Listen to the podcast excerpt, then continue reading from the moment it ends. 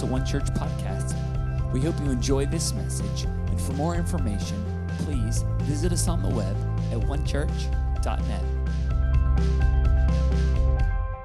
If you have your Bible, would you grab it with me and turn to the book of Joshua? Turn to the book of Joshua, and we are going to continue uh, the series that we started last week that we're calling Possessing the Land.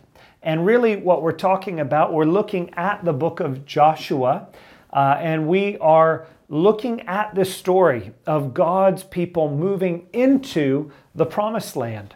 And uh, the scripture says this in Joshua chapter 1. Uh, verse 1 says, After the death of Moses, the servant of the Lord, it came to pass that the Lord spoke to Joshua, the son of Nun, Moses' assistant, saying, Listen to this Moses, my servant, is dead. Now, therefore, arise, go over this Jordan, you and all this people, to the land which I am giving to them, the children of Israel. Every place that the sole of your foot will tread upon, I have given it to you, as I said to Moses. And last week we began this series uh, through the book of Joshua on possessing the land and really understanding the, uh, the reality of the fullness of our salvation. And we see in the story of Israel really a, a twofold picture of salvation. We see that God delivered Israel out of Egypt.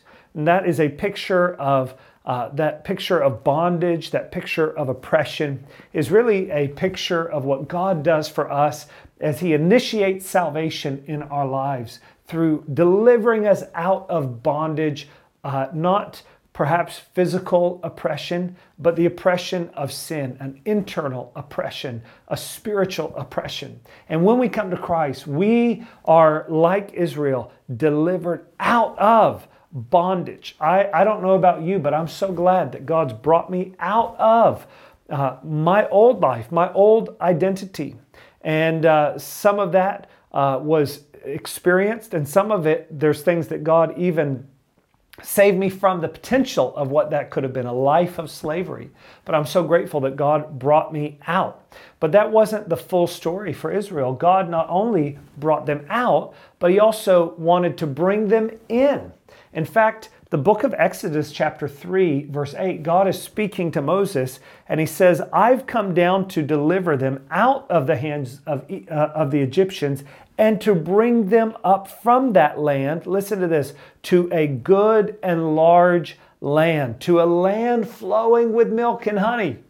And so here's what I want you to see these, this double sided salvation that not only did God deliver Israel out of bondage, but He brought them into a land of blessing, a good land, a land uh, flowing with milk and honey, a land of abundance, uh, a land of provision, a land where He would dwell among them. He would be their people. He would bless them. And through them, ultimately, He would become a blessing to the world. And we see in that, or they would become a blessing to the world. Uh, and we see in that really this double sided salvation that God has not only saved us from the past, but He's also saved us for a purpose. He's not only saved us from, He's also saved us for. And you know, many Christians live their lives knowing that they've been saved from the past, but never understanding what they've been saved to. And ultimately, God wants to bring all of us into a a, a, promised land, a place of God's blessing, a place of God's goodness. Now, I'm not talking about a natural place. Uh, I'm not talking about something where it's, you know, let me get my dream house. And if I could just get into that place, then I'd really be blessed. Uh, I'm not talking about if I could just get into a place in my career.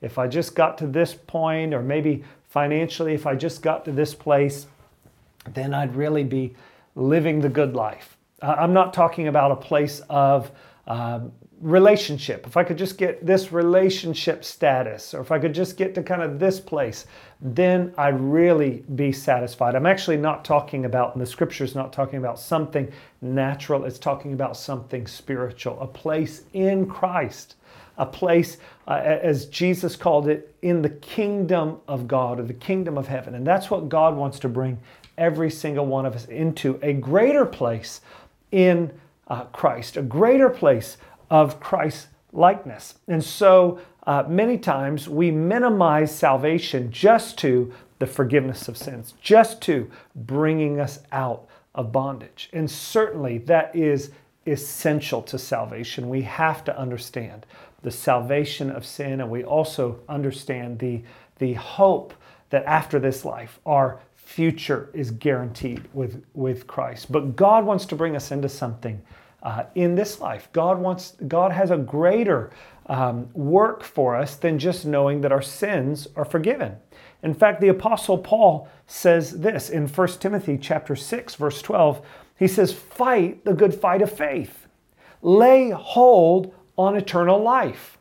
Fight the good fight of faith. Lay hold on eternal life." Now, he's talking about he's talking to Timothy, his son in the faith, and if you know Timothy, you know he was a follower of Jesus. He had come to faith in Christ. He's already been saved in the sense that his, his, his sins have been forgiven. But Paul is saying there's, there's more. You need to continue to fight the good fight of faith, to take hold of everything that God has for you. Or as Paul says, lay hold on eternal life.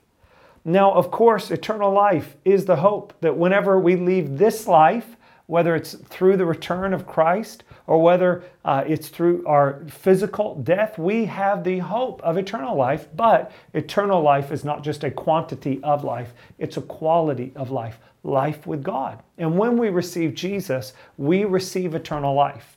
Uh, of course, there's the fullness to come, but we get to experience life with God. What Paul is saying is, Timothy, keep pressing forward, fight the good fight of faith, lay hold of eternal life. There's more to your salvation. And that's what I want you to understand. There's more to your salvation than just being forgiven of your past. God wants to bring you into the fullness of everything He has for you. He wants to bring you into a place of peace, of joy, of a, a sense of purpose, a sense of love in his kingdom.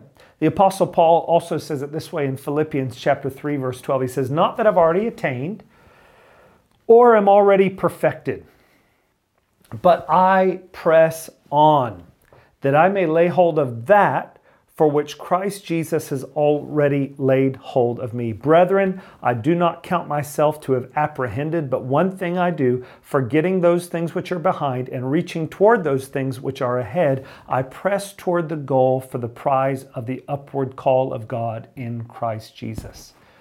Now, here's what I want you to see Paul was saved, his sins were forgiven. But he was saying, I'm continuing to press forward. There is, there is more in God than just knowing that my sins are forgiven and knowing that I go to heaven when I die. There is more in God.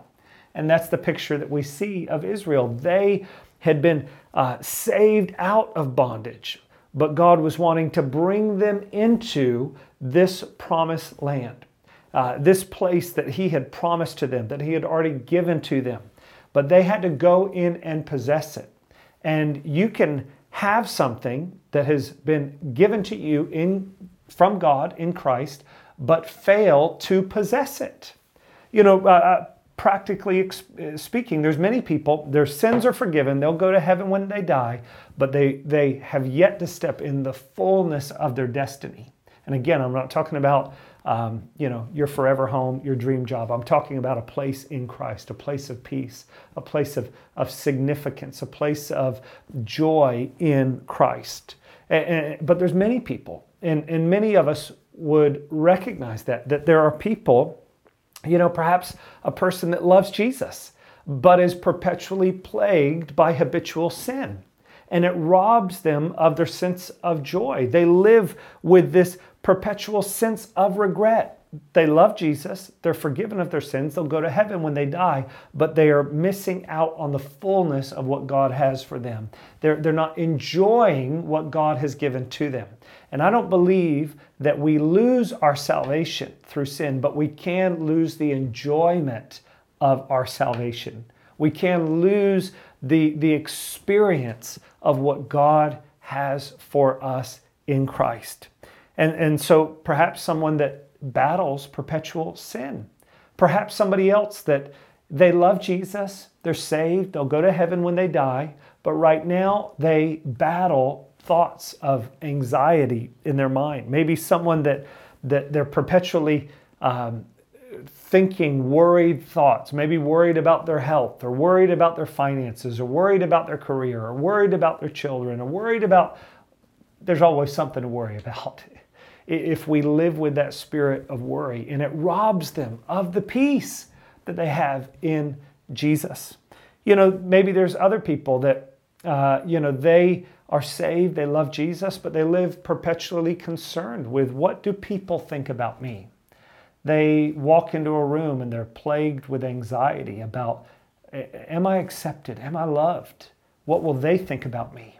And they're saved, but they're still in bondage to the fear of man. They're not living with that sense of, I'm loved, I'm accepted by God. They're saved, but they're not living in the fullness. They're not enjoying the fullness of it. And that's the destiny that God has for us is the fullness of salvation, everything that God has done for us. And so I want to say to you today, I, I know for most of us, if we're watching this, we have probably put our faith in Jesus. But here's the question I want to ask you today Are you continuing to progress? Are you continuing to move forward? Are you continuing to take ground spiritually to move into everything that God has for you? Or is your salvation stalled in the wilderness? You know, the wilderness is the worst place to be. I told you last week, halfway can be the hardest place to be. It's true in a project, it's true in uh, many ways in life, um, but it's also true spiritually. Uh, being saved um, but not living in the fullness of what God has for us is a miserable place to be. We don't totally enjoy the past, but we're not living in the fullness of what God has for us in the future. And I believe that God is calling us into a greater place of experiencing life with Him, a greater place of joy, a greater place of peace. I believe as a church, God's calling us in to possess His purpose for our church in a greater way.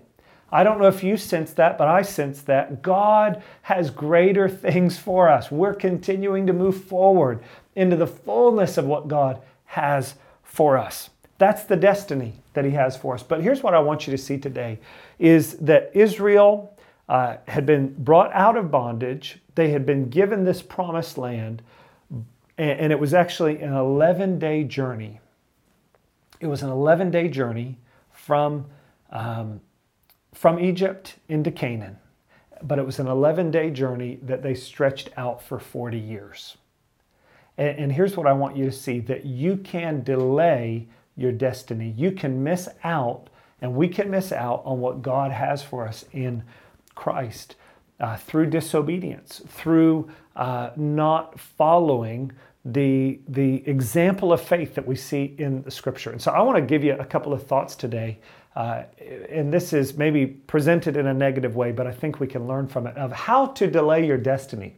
How to delay your destiny. Now, my hope is that we don't delay our destiny, that you as an individual do not do these things, that we as a church do not do these things. But the Bible says that the story of Israel was written for our encouragement as, and as an example to us. And so uh, God has brought us out of bondage to sin. God has a wonderful destiny for our lives in His kingdom, but we can delay it through certain things. And so here's some things of how to delay your destiny. Again, don't do these things, but these are things that Israel did and that we should learn from. So, number one, how to delay your destiny continue feeding old appetites. If you want to delay your destiny, if you want to really stretch out uh, taking hold of what God has for you. The first thing that you can do is continue feeding old appetites. Look at what the Bible says of Israel in Numbers 11, verse 4 to 5. It says, Now the mixed multitude who were among them yielded to intense craving. So the children of Israel also wept again and said, who will give us meat to eat? We remember the fish which we ate freely in Egypt, the cucumbers, the melons, the leeks, the onions, and the garlic. But now our whole being is dried up, and there is nothing at all except this manna before our eyes. Now, this is an interesting passage of scripture. It says, Now the mixed multitude who were among them. Who were the mixed multitude? The mixed multitude were the people that came out of Egypt with the children of Israel, but were not people of the promise. They were kind of spiritual tag alongs. And you know, sometimes uh, when God moves, there's people that kind of tag along that are not in the place of faith.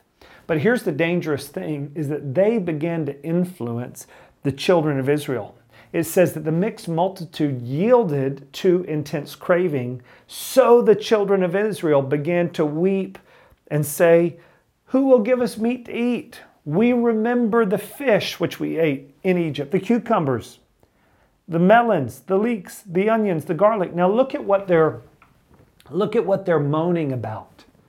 They are moaning about the food that they used to have in Egypt. Now remember, they were slaves in Egypt. This was, this was not a, a, a kingly provision, this was the provision of slaves. It, it, was, it was the place where they had been in bondage and they've been brought out, but now they begin to long for the things of the past. They begin to think, man, I remember the good old days. Oh, we used to eat that garlic. We used to eat the leeks. We used to eat the onions, and they begin to long for those things. Now, the irony is garlic, leeks, and onions, I don't know if you've noticed this, but they stink.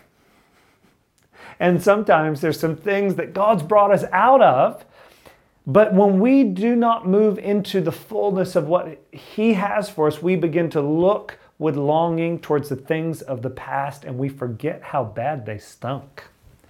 We begin to yield to appetites that will ultimately lead us back into bondage. In the New Testament, the Apostle Paul contrasts the, this um, war within every single one of us between the flesh and the spirit. And, and the flesh is those desires within us, disordered desires that would lead us back to things less than the good things that God has for us. It's the things that seeks, it's the desire that seeks to be satisfied with lesser appetites, lesser um, satisfaction, ultimately things that will never satisfy. God has prepared a promised land, and they're longing to go back to Egypt, longing for the appetites or with the appetites of the past. You see, ultimately, as God brought them out of Egypt, He brought them out of Egypt in an instant but it took him 40 years to get Egypt out of them. And so many times, God does a work in our lives. Someone comes to Christ, someone, they, they're delivered out of the past, and that, that sense of guilt, that sense of shame, that sense of, of lostness, suddenly they, they're saved. They're a new creation. But he still has to work some of those old things out of us. And I know for all of us, sometimes it's easy to look at people that perhaps have um, more obvious habits, so to speak. And we can look at that as an obvious example of people feeding old appetites. But all of us have a tendency to give into the flesh. We all have flesh. And perhaps even in um, the way we respond, our, our mouth, perhaps the desire to always want to have the last word, perhaps the desire to always want to be right, to feed our ego. These are appetites of the, of the past. And Paul says this in Romans 8:13, if you live according to the flesh, you will die. But if by the Spirit you put to death the deeds of the body, you will live. Now, what does Paul mean by you will die? Does he mean that you will have eternal death, separation from God? Ultimately, that is the consequences of sin. But for those who have put their faith in Christ, they've been made alive, but you can still experience the death to God's purpose for your life. Moses made it to heaven, but he missed his destiny because he gave into the flesh. He gave into his own uh, carnal desires that led him into disobedience. And so, for every single one of us, if we want to move into everything God has for us, we've got to not feed our flesh, we've got to feed our spirit. We've got to feed ourselves on the Word of God. That's what you're doing today. Continue feeding your spirit, feeding your spirit man rather than feeding your old appetites. So, number one, if you want to delay your, your destiny, just continue feeding the old appetites. Continue doing the same things that you've always, uh, uh, you know, the, the things that brought you into bondage in the past. And, and I'm not a legalist, I'm not um, someone that gives rules and regulations but what we feed ourselves with or what we feed grows. So if we feed the flesh, our flesh grows stronger. If we feed our spirit, the spirit grows stronger. And the flesh leads us into bondage to death, the spirit leads us to freedom and to life. So if you want to delay your destiny, continue feeding your old appetites, number one. Number two, if you want to delay your destiny, uh, criticize God's leadership criticize God's leadership. This is what the Bible says of, um, of Miriam and Aaron in Numbers chapter 12. It says, Then Miriam and Aaron spoke against Moses because of the Ethiopian, Ethiopian woman whom he married. For he had married an Ethiopian woman. So they said, Has the Lord indeed spoken only through Moses? Has he not spoken through us also? And the Lord heard it. So, in other words, Moses had married an Ethiopian woman, and for some reason, Aaron and Miriam didn't like who Moses married, and they began to criticize Moses. They began to uh, find fault with Moses. And if you know, if you're familiar with the story, you know that Aaron and Miriam were Moses' um, brother and sister. And they had been called by God to serve the under the leadership that God had called Moses to to deliver the children of Israel out of Egypt. But they began to see him not as a as a man called by God. They began to just criticize him critique him the reality is that there's probably two errors that all of us can fall into there is certainly an error of um, over promotion over exaltation of man putting people on a pedestal and that's an error that will always lead us to disappointment. I love what the Apostle Paul said. Who, uh, when people were uh, getting wrapped up, the Corinthian church was getting wrapped up with personalities. He says, "Who's who's Paul? Who's Apollos? Uh, they're they're the Lord's servants." And what he was trying to do was always point people back to Jesus, always point people back to God. And um, ultimately, if we put our focus on a man, you'll always be disappointed. And you know, we've seen it throughout the history of the church and even in recent days when we put a person on a pedestal, that personality, and we begin to look to them rather than Jesus, we set ourselves up for disappointment and we set them up for failure. So that's one error, putting a person on a pedestal. But there is another error, and that is uh, criticizing God's leadership, criticizing the, the voice of leadership that God has put into your life. And I want you to notice God's response in Numbers 12 to um, Aaron and Miriam. He said, Hear now my words in verse 6, Numbers 12, 6. Hear now my words. If there is a prophet among you, I, the Lord, make myself known to him in a vision. I speak to him in a dream. Not so with my servant Moses. He is a faithful man in all my house. I speak to him face to face. I want you to notice that phrase, my servant Moses. God called Moses my servant. And I think that's an important aspect of leadership that as a leader, Moses was serving unto the Lord. And, and here's the recognition that for every person who's in leadership, we have to recognize that we are under authority. We are under the leadership of the Lord. We give an account to the Lord. That means that we bear a greater responsibility because this is God's God's people and we're leading God's people. My family is God, my children are God's children ultimately. And so there is the recognition of that, but there also has to be the recognition that God was using Moses and God uses people. God leads us through people. That's why the Bible says in the book of Hebrews, chapter 13, verse 17, obey those who rule over you and be submissive, for they watch out for your souls. As those who must give an account, let them do so with joy and not grief, for that would be unprofitable to you. The author of Hebrews, under the inspiration of the Holy Spirit, is saying that don't make it difficult for the leaders that God has placed over you. Don't become a critic of the leadership. And one of the challenges in leadership is as Miriam and Aaron were close to Moses in the natural relationship, oftentimes the closer we are to a person, the more we see their humanity, the more we see their faults, the more we see their shortcomings. But we have to recognize that they are not just a human, they are also called by God, gifted by God, appointed by God. And so we submit to them not because of who they are, but we submit to them as unto the Lord, the scripture says. And so for every single one of us, God has put authority, leadership into our life. Uh, in the home, He's put the leadership and the authority of parents. Uh, in the in our work, we have a boss. In the church, God has put pastors and elders and and, um, apostolic leadership into the church.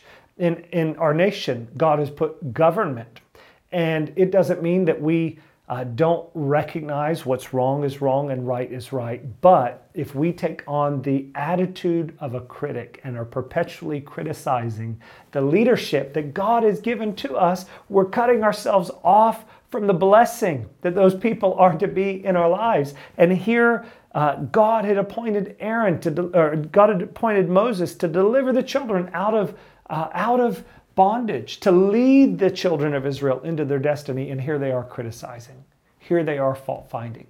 And, and ultimately, if you read the story, you know that God corrected them and it delayed, them, delayed their destiny and it hindered them from entering into the promised land. And, and I believe it's an encouragement for every single one of us to maintain a teachable spirit, a humble spirit. We're all under leadership. And even if we're in the place of leadership, we're under God's authority and He knows everything. So we don't want to criticize the leadership that God has put into us. But if you want to uh, delay your destiny, like I said already, continue feeding the old appetites, criticize God's leadership. And then the third thing I want you to see if you want to delay your destiny, if you want to just really stretch it out and not move into what God has for you, and I know you don't want to do that, but if you do, and the third thing is confess a bad report. The Bible tells us in Numbers chapter 13 that Moses had sent in 12 spies to spy out the land. This place that God said, I'm going to give you this place. This, this is your place. Uh, I'm, I've promised it to you. And here they've come out of bondage. God has parted the Red Sea. He's fed them manna from heaven. He's led them with with pillars of fire and a, a, a pillar of cloud. He's led them through the wilderness, He's sustained them. And now they're standing at the edge of the promised land. And Moses sends in the 12 spies. They spy it out. And the Bible says in verse 31, Numbers 13 31, the men who had gone up with him said, We are not able to go up against the people, for they are stronger than we and they gave the children of Israel a bad report of the land which they had spied out. And if you know the story, you know that lack of belief, that lack of faith, based on a bad report that was ultimately based upon what they saw with their eyes as opposed to what God said in His Word. They believed what they saw over what God said. That bad report kept them out of their destiny. And every single one of us have a decision to make. Are we going to be people that live according to the flesh? Are we going to be people that live according to what we hear and according to what we see? Are we going to live just in the natural or are we going to live by faith? Are we going to walk by faith?